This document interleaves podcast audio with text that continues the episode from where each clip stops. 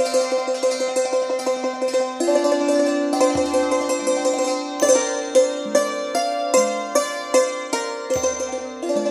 ื่องที่150เยาวชนตัวอย่างในยุคปัจจุบันนี้ข่าวในประเทศเป็นที่สะเทือนใจของผู้ปกครองของเด็กวัยรุ่นทั่วไปผู้ที่มีบุตรหลานที่ดีประพฤติตนเรียบร้อยผู้ปกครองก็ยังต้องเป็นห่วงหวาดกลัวว่าบุตรหลานของตนจะไปคบพวกวัยรุ่นอันธพาลก็จะพาไปเสียผู้เสียคนทำลายอนาคตต้องคอยสอดส่องติดตามระมัดระวังเพราะยุคนี้เด็กวัยรุ่นขาดศีลธรรมมีจิตใจเหี้ยมโหดดุร้ายมากขึ้นแทบจะเป็นข่าวประจำวันว่าเด็กวัยรุ่นประพฤติตนเป็นฆาตกรข่มขืนทำตนเป็นอันธพาลเสเพลถึงขนาดเด็กอายุเพียง16ปีข่มขืนชำเราเด็กแล้วยังมีใจเหี้ยมโหดสามารถฆ่าหญิงนั้นให้ถึงแก่ความตายได้บางรายก็หนีโรงเรียนไปจับกลุ่มมั่วสุมกันดื่มสุราย้อมจิตใจให้กล้าหาญต่อการทำความชั่วเพื่อหาเงินในทางทุจริตโดยการจี้ปล้นวิ่งราวล้วงกระเป๋าเพื่อให้ได้เงินมาเที่ยวเสพยาเสพติดมีกัญชาเฮโรอีนไปเที่ยวตามคลับไปตามสถานอาบอบนวดหญิงชายวัยรุ่นมั่วสุมหลงระเริงสวาดตามบทบาทวิถีอย่างหน้าบาดสีก่อกวนความรู้สึกให้เกิดความเศร้าสลดใจที่พวกวัยรุ่นเหล่านี้ไม่นึกถึงอนาคตที่จะรุ่งเรืองต่อไปต้องสิ้นสุดลงอย่างน่าอนาจใจเหตุการณ์เหล่านี้มีสาเหตุหลายอย่างสาเหตุหนึ่งเท่าที่รู้เห็นก็คือคบเพื่อนชั่วเพื่อนพาตัวไปสู่นรกทั้งยังมีชีวิตในเมืองมนุษย์ผู้ปกครองบางรายเข้าใจว่าบุตรหลานของตนไปโรงเรียนแต่กลับไปมั่วสุมกับเด็กอันธพาลไม่เพียงแต่เท่านั้นในการแข่งขันกีฬาในยุคนี้มีการตีกันบางรายถึงขนาดยิงกันตายในสนามกีฬาก็มีการแข่งขันกีฬาในยุคนี้ผิดกว่าสมัยก่อนคนรุ่นเก่าเขาเล่นเชื่อมสมัครสมานสามัคคีกันเพื่อผูกมิตรสนิทสนมรักใคร่ปรองดองกันยิ่งขึ้นการแพ้การชนะนั้นไม่ถือว่าเป็นเรื่องสำคัญไม่ชนะก็แพ้เป็นเรื่องธรรมดาผู้แพ้ก็ยินดีกับผู้ชนะด้วยน้ำใสใจจริงผู้ชนะก็เห็นใจผู้แพ้สมัยก่อนเขาเรียกว่าใจนักเลงรู้แพ้รู้ชนะจิตใจเป็นกลางๆไม่ดีใจไม่เสียใจไม่ว่าจะแพ้หรือชนะไม่ถือเขาถือเราซึ่งต่อมาเรียกว่าใจนักกีฬาแต่ปัจจุบันนี้การเล่นกีฬาไม่ใช่การเชื่อมสามัคคีตรงกันข้ามทำให้เกิดการแตกร้าวเมื่อมีผู้เล่นใจเป็นอันธพาลไม่มีใจนักเลงและใจนักกีฬาแทรกลงไปด้วยเพียงคนสองคนก็ทำให้คนส่วนรวมเสียไปด้วยฉะนั้นกีฬาในยุคนี้เป็นอันตรายมีโทษมากกว่ามีคุณถ้าเล่นระหว่างชาติก็ทำให้แตกร้าวต้นเหตุทำลายสัมพันธไมตรีเพราะถือว่ากีฬาแพ้คนไม่แพ้แสดงถึงจิตใจต่ำลงมากไม่มีจิตใจนักกีฬาเหลืออยู่เลยเป็นการทำลายมิตรภาพเด็กวัยรุ่นอันธพาลบางคนผู้ปกครองมีฐานะดีเห็นว่าจะเอาบุตรหลานไว้ไม่ไหวเลยส่งไปศึกษาต่างประเทศแต่แทนที่จะสำนึกตนในความหวังดีของพ่อแม่กลับไปก่อเหตุในต่างประเทศบางรายถึงกับต้องคดีอาญาในต่างประเทศเป็นที่อับอายขายหน้าคนไทยทั้งชาติทำให้ต่างชาติเขาดูถูกเหยียดหยามบางรายไม่ได้เรียนไปเที่ยวเตรแล้วหลอกลวงผู้ปกครองผู้ปกครองนึกว่าบุตรหลานของตนตั้งใจเรียนอุตส่าห์ขวนขวายหาเงินทองด้วยความยากลำบากเพื่อส่งบุตรหลานของตนนับว่าเป็นเรื่องเศร้าสลดอย่างยิ่งเด็กพวกนี้ขาดสติยับยั้งตามใจตนเอง เห็นแก่ความสนุกเพลิดเพลินไม่ได้คิดว่าพ่อแม่ยากลำบากเพียงใดไม่คิดถึงวงตระกูลและอนาคตของตัวเองแต่ท่ามกลางความอลวนของเยาวชนในยุคปัจจุบันธรรมดาทั่วไปมีชั่วก็ย่อมมีดีแต่คนชั่วมีมากกว่าคนดีก็มักจะพากันทำชั่วเยาวชนตัวอย่างสมัยก่อนที่ดีมีความคิดก็มีดังจะได้นำมาเล่าสู่กันฟังเพื่อให้เยาวชนได้ยึดถือเป็นแบบอย่าง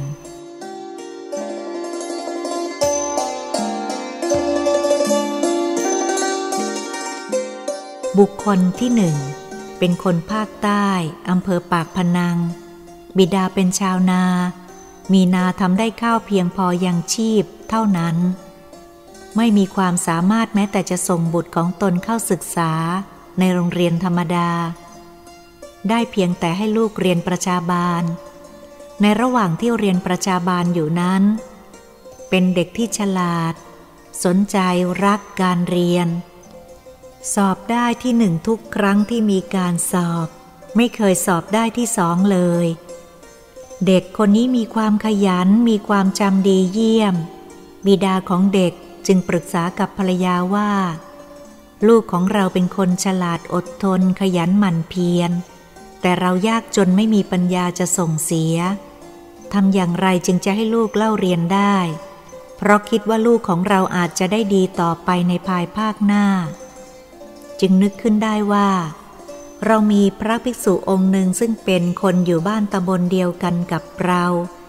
ไปจำพรรษาอยู่ที่วัดหัวลำโพงท่านนำบุตรของเราไปฝากไว้ให้เรียนหนังสือท่านคงจะไม่รังเกียจจึงตกลงใจเขียนจดหมายถึงภิกษุรูปนั้นเพื่อฝากบุตรให้ศึกษาเล่าเรียนอยู่ในความปกครองของท่านที่ในกรุงเทพต่อมาก็ได้รับจดหมายตอบยินดีที่จะรับไว้อุปการะในที่สุดจึงได้ส่งตัวบุตรชายมากรุงเทพพระภิกษุก็จัดการให้ศึกษาต่อในโรงเรียนรัฐบาล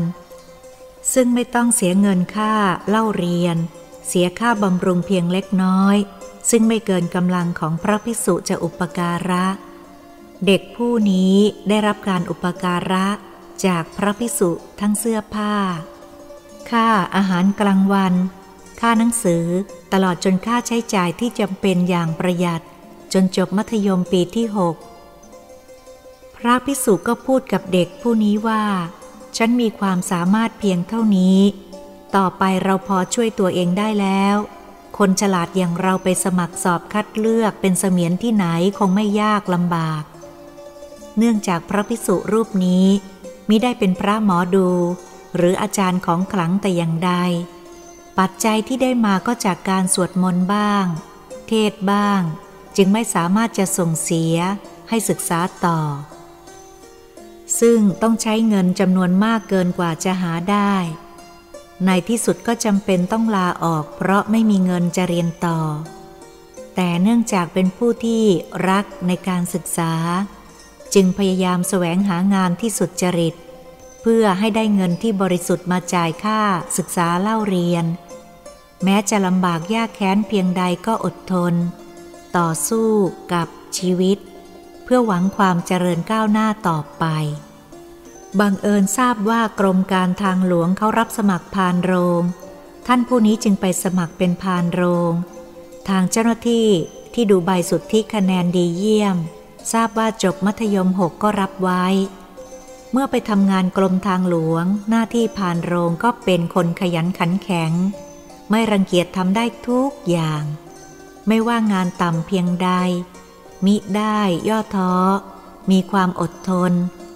ทำด้วยใจสมัครไม่เคยบ่นว่ายากลำบากเป็นลักษณะของผู้เจริญก้าวหน้าในชีวิตต่อไปในอนาคตเมื่อได้เงินเดือนแล้วก็ใช้จ่ายในสิ่งที่จำเป็นต่อมาเมื่อมีเงินพอจะหาวิชาใส่ตัวก็ไปเรียนพิมพ์ดีดพอดีตำแหน่งเสมียนพิมพ์ดีดว่างลงจึงสมัครเข้าสอบคัดเลือกก็ได้เลื่อนชั้นจากพานโรงขึ้นเป็นพนักงานพิมพ์ดีดที่กรมทางหลวงระหว่างเป็นพนักงานพิมพ์ดีดก็คงอยู่กับพระที่วัดหัวลำโพง ใช้จ่ายด้วยความระมัดระวังพยายามรวบรวมเงินเดือนอยู่1 ปีเมื่อเห็นว่ามีเงินพอสมควรจึงไปสมัครเรียนมัธยมปีที่8คือมศ.5 ปัจจุบันภาคค่ำที่ต้องรวบรวมเงินเพราะโรงเรียนภาคค่ำค่าเล่าเรียนค่อนข้างสูงและเก็บเป็นภาคจึงต้องสะสมเงินไว้ให้เพียงพอก่อนผลปรากฏว่าปลายปีนั้นสอบมัธยม8ได้เมื่อสอบมัธยม8ได้แล้วจึงได้เข้าศึกษาต่อยังมหาวิทยาลัยธรรมศาสตร์โดยอดออมเงินจากการเป็นเสมียนพนักงานพิมพ์ดีดเป็นค่าเล่าเรียนกำลังศึกษาก็ยังคงทำงานอยู่คู่ไปกับการเรียนการศึกษามหาวิทยาลัยธรรมศาสตร์ในสมัยนั้นไม่ต้องไปฟังคำบรรยายก็ได้หาตำราดูถึงเวลาก็ไปสอบท่านผู้นี้คงปฏิบัติเช่นนั้นตลอดมาและทุกครั้งที่มีการสอบไม่เคยสอบตกแม้แต่วิชาเดียวในที่สุดก็สอบผ่านปีที่3ได้อนุปริญญาจึงลาออกจากเสมียนพนักงานพิมพ์ดีดที่กรมทางหลวงไปทำงานอยู่กับฝรั่งเพราะสนใจที่จะศึกษาในภาษาอังกฤษซึ่งต่อมานับได้ว่าเป็นคนที่มีความรู้ทางภาษาต่างประเทศอย่างดียิ่งในระยะนี้ฐานะดีขึ้นพอที่จะออกจากวัดมาเช่าบ้านอยู่และนำเอาน้องชายมาอุปการะด้วยเพื่อให้การศึกษาแก่น้องชายแต่ก็ไม่ลืมพระที่ท่านได้อุปการะในยามยากเป็นผู้ที่มีความกตัญญูกตเวทีภายหลังก็สำเร็จปริญญานิติศาสตร์บัณฑิตและได้สอบคัดเลือกเป็นข้าราชการชั้นตรีที่สำนักงานกพ.ผู้บังคับบัญชาทางสำนักงานกพ.เห็นว่าเป็นคนมีความรู้ดีทั้งขยันอดทนและเฉลียวฉลาดจึงอยากสนับสนุนให้เข้าสอบแข่งขันไปศึกษาต่อต่างประเทศท่านผู้นั้นตอบแก่ผู้บังคับบัญชาว่าถ้าผมสอบได้และต้องไปศึกษาต่างประเทศทางนี้ไม่มีใครอุปการะน้องชายซึ่งกำลังศึกษาอยู่ฉะนั้นผมขอสละสิทธิ์ในที่สุดท่านผู้นั้นก็เรียนเนติบัณฑิตต่อผลปรากฏว่าสอบเนติบัณฑิตไทยได้ในปีเดียวต่อจากนั้นก็ไปสอบแข่งขันพนักงานอัยการเมื่อได้บรรจุเป็นพนักงานอัยการได้เพียง15 วันกระทรวงยุติธรรมประกาศสอบแข่งขันผู้สำเร็จนิติศาสตร์และเนติบัณฑิตเพื่อบรรจุเป็นตุลาการก็ได้ไปสอบแข่งขันเป็นตุลาการปรากฏว่าสอบได้บรรจุเป็นผู้พิพากษาผู้หนึ่งและต่อมาน้องชายก็ศึกษาสำเร็จเป็นตุลาการเช่นเดียวกับพี่ชายจากตัวอย่างนี้จะเห็นว่าเยาวชนถ้าตั้งใจที่จะศึกษาถ้ามีความมุ่งมั่นอย่างแท้จริงมีความอดทนต่อความยากลำบากในเบื้องต้นมีความพยายามมีจิตใจสุจริตไม่ยอมประพฤติตนให้ผิดศีลธรรมมีความประพฤติเรียบร้อยมีความพยายามเป็นที่ตั้งต้องศึกษาสำเร็จอย่างแน่นอนความจนนั้นไม่ได้เป็นอุปสรรคที่สกัดกั้นการศึกษาดังตัวอย่างท่านผู้นี้ปัจจุบันรับราชการอยู่ในกระทรวงยุติธรรมเป็นผู้พิพากษาชั้นอาวุโส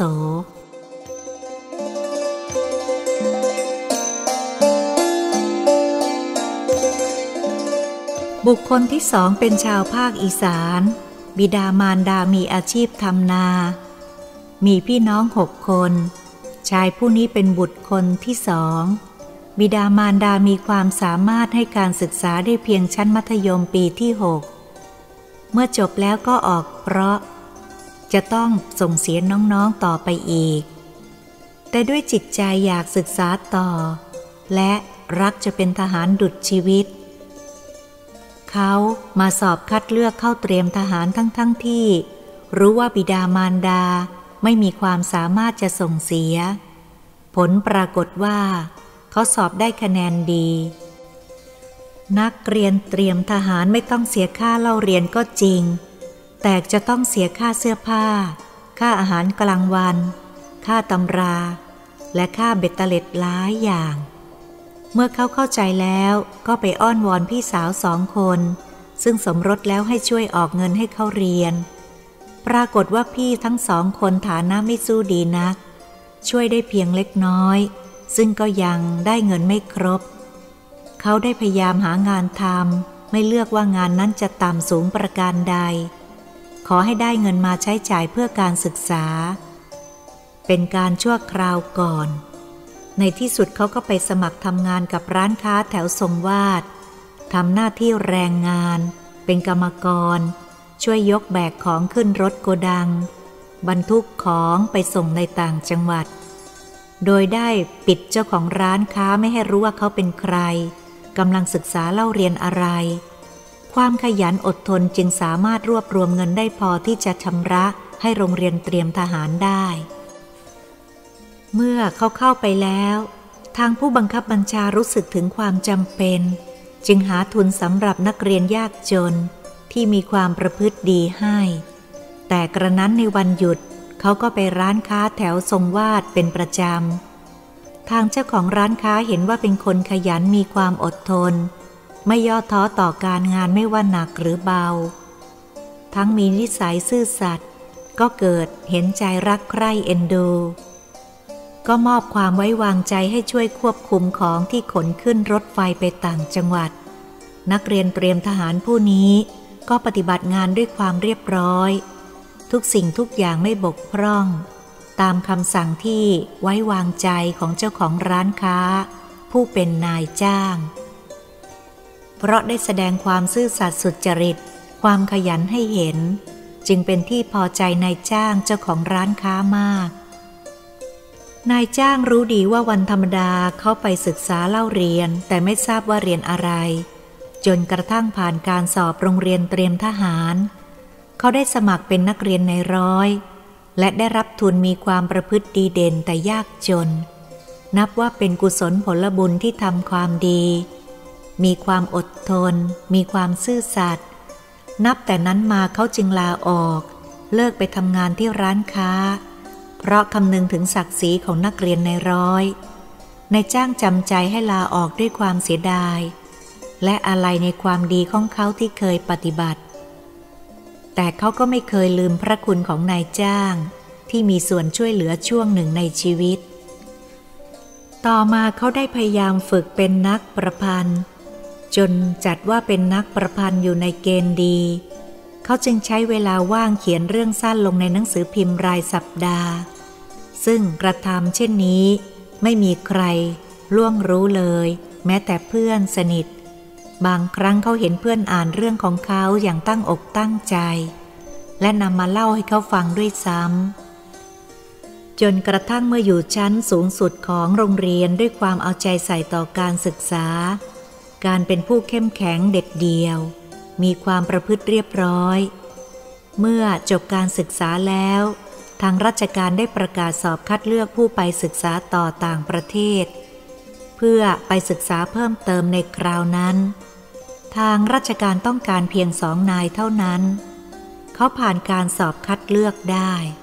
และหลังจากนั้นเขาได้ไปศึกษาต่างประเทศอีกหลายครั้งบุคคลพวกนี้อยู่ในครอบครัวซึ่งมีขีดความสามารถไม่พอต่อการส่งเสริมให้การศึกษาในระดับสูงได้แต่เขาก็สามารถเข้าศึกษาได้โดยเฉพาะเขาอยากเป็นทหารก็สามารถเป็นทหารสัญญบัตรได้โดยไม่ต้องใช้เงินทางบ้านแม้แต่บาทเดียวเยาวชนตัวอย่างดังกล่าวมาแล้วยังมีอีกไม่น้อยทั้งนายแพทย์อาจารย์ผู้สามารถในปัจจุบันได้รับทุกยากมาแต่ต้นมือก็มีแม้จะยากจนแต่มีจิตใจสูงแต่บัดนี้เราได้รับข่าวแต่เยาวชนที่เกกมะเรเกเรประพฤติตนเป็นมารสังคมก่อความวุ่นวายพวกเหล่านี้กว่าจะรู้สึกตัวก็แก้ไขไม่ได้สายเสียแล้วเยาวชนทั้งหลายบัดนี้ท่านได้ทราบตัวอย่างชีวิตจริงที่เกิดขึ้นแล้วท่านตั้งใจจะเป็นผู้ปฏิบัติดีหรือเปล่าเท่านั้นถ้าท่านปรารถนาดีต้องมีความอดทนพยายามยกระดับจิตใจให้สูงขึ้น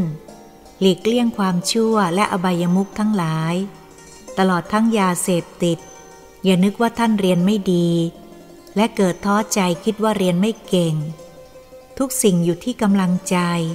จงมีความพยายามมีความอดทนมีความภาคเพียร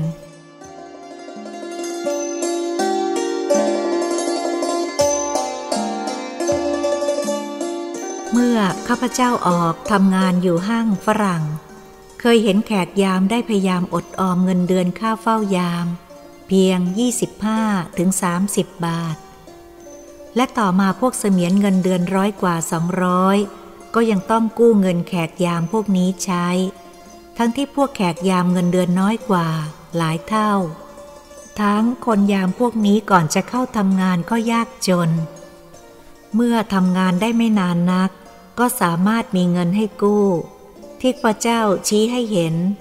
ไม่ต้องการจะให้ออกเงินกู้เหมือนแขกยามเพียงแต่ให้ท่านเอาแต่เยี่ยงพวกแขกที่มีความพยายามมัธยัสถ์อดทนเข้มแข็งเป็นตัวอย่างหากเราปฏิบัติได้เพียงครึ่งหนึ่งก็จะทำให้เราไม่ยากจนให้พิจารณาหากเรามีความสามารถอดทน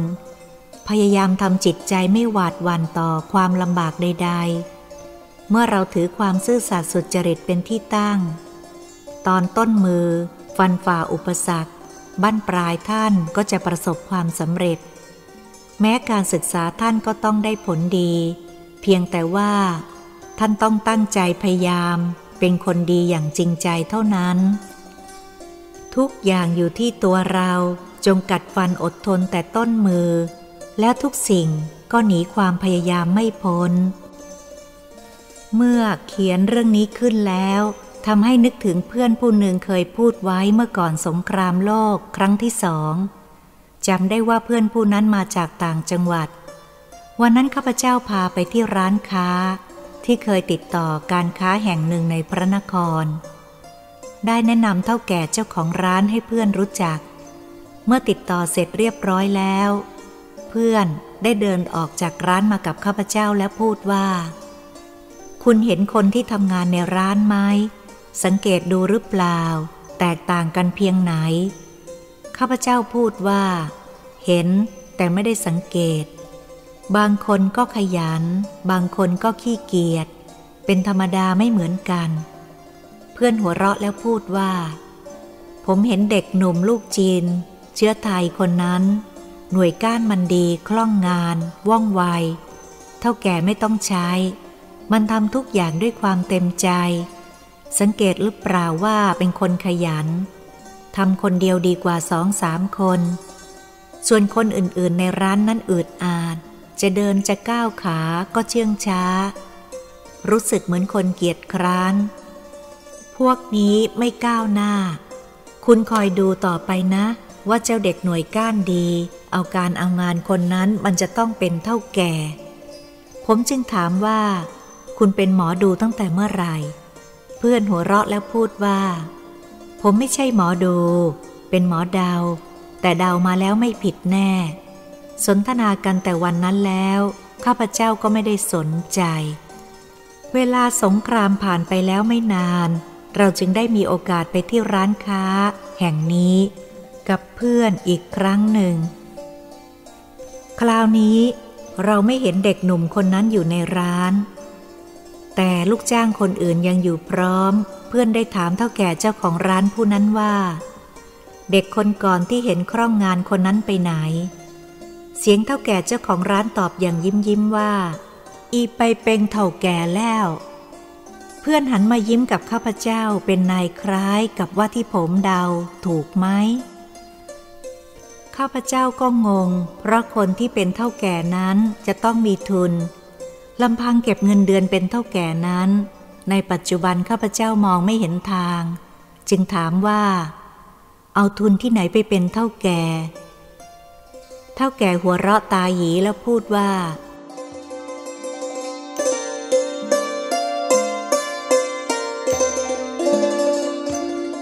มีคนโต้หลงออกทุมเห็นอีเป็นคนดีมีความขยันกลางวันอีก็ทำงานแต่กลางคืนก็ไปเรียนหนังสืออีเก่งมากมีคงชอบ จึงออกเงินให้อีไปเป็นผู้จัดการแบ่งครึ่งกำไรอีมีความซื่อข้าพเจ้าพยักหน้ากับเพื่อนต่อหน้าเท่าแก่แทนคำพูดว่า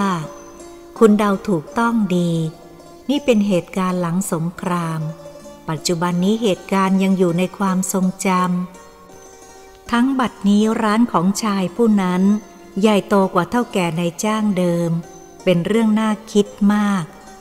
ผู้ปฏิบัติดีมีความซื่อสัตย์สุจริตย่อมมีผู้ช่วยเหลือนี่เป็นหลักสากลเข้ากับกฎแห่งกรรมเรื่องที่ท่านกำลังอ่านอยู่นี้เป็นลำดับเรื่องที่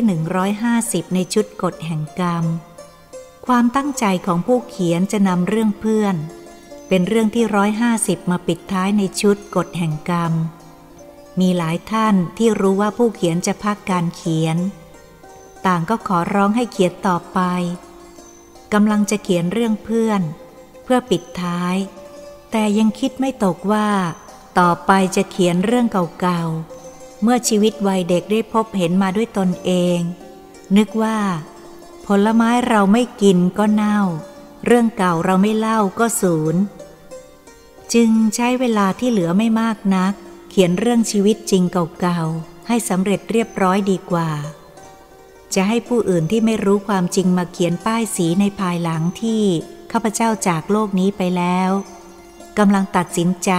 ยังไม่ตกลงพอดีในเช้าวันเสาร์ที่23กันยายนพุทธศักราช2515เพื่อนผู้เป็นนายทหารชั้นผู้ใหญ่ผู้หนึ่งได้นำบันทึกเรื่องเยาวชนตัวอย่างมามอบให้ข้าพเจ้า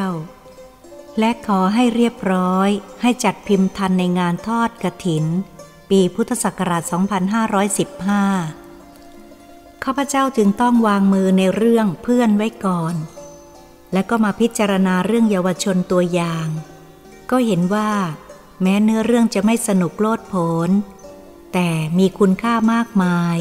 เพราะเป็นบทเรียนชีวิตจริงที่เป็นประโยชน์มากสมกับเยาวชนในยุคปัจจุบันนี้การที่ข้าพเจ้าไม่ได้นำนามจริงของท่านผู้ประกอบกรรมดีมาอ้างในเนื้อเรื่องนั้น